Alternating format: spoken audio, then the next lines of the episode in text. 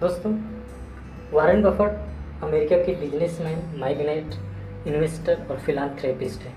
Warren Buffett दुनिया के सबसे मशहूर इन्वेस्टिंग कंपनी बर्कशायर हाथवे के चेयरमैन और CEO हैं। वारेन बफेट ने 14 साल की उम्र में इन्वेस्टमेंट की किताबें पढ़कर $5,000 की छोटी सी इन्वेस्टमेंट से शुरुआत किया था और 90 साल की उम्र में आज वारेन बफेट के पास $100 बिलियन की संपत्ति है, जो उन्हें दुनिया के टॉप 10 बिलियनर में जगह देती है।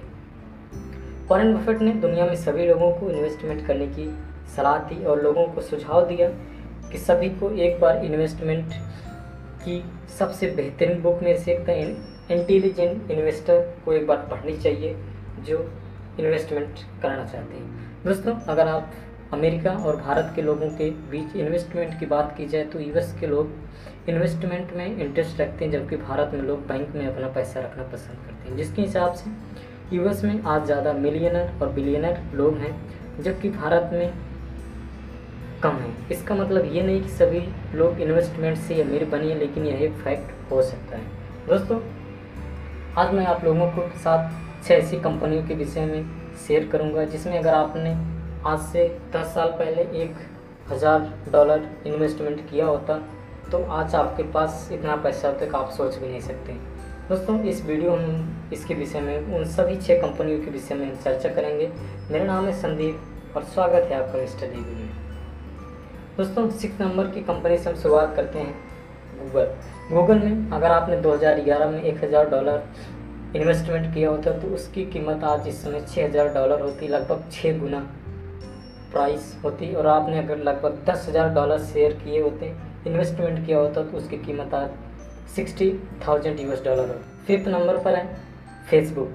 फेसबुक में अगर आपने $1,000 इन्वेस्टमेंट किया होता तो उसकी कीमत आज $9,000 होती। अगर आपने $10,000 इन्वेस्टमेंट किया होता तो उसकी कीमत आज लगभग $90,000 होती। और आपने अगर लगभग 1 मिलियन जो है इन्वेस्टमेंट किया होता तो उसकी कीमत आज 9 मिलियन होती।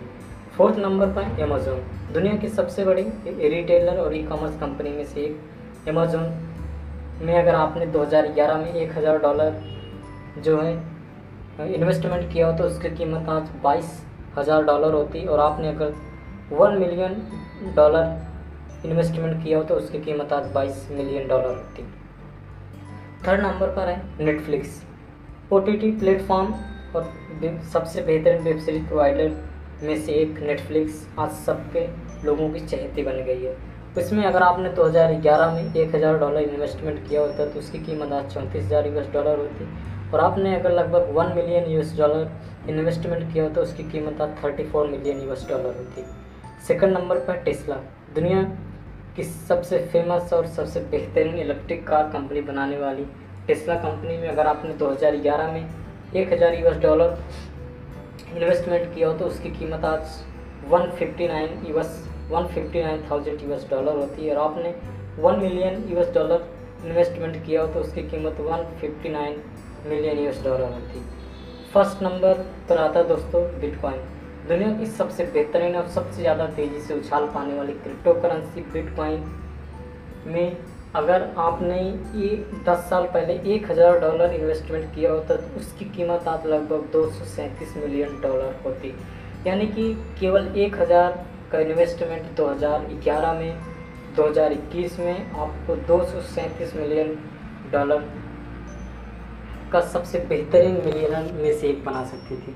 दोस्तों, ये थी पावर ऑफ इन्वेस्टिंग कि कैसे आपके पैसा इन्वेस्टमेंट करके सबसे बेहतरीन कंपनियों में इन्वेस्टमेंट करके उसका प्रॉफिट ले सकते हैं और आने वाले समय में एक मिलियनर बिलियनर बन सकते हैं, क्योंकि दुनिया में ऐसे बहुत से लोग हैं जिन्होंने इन्वेस्टमेंट करके लाखों करोड़ों रुपए कमाए हैं।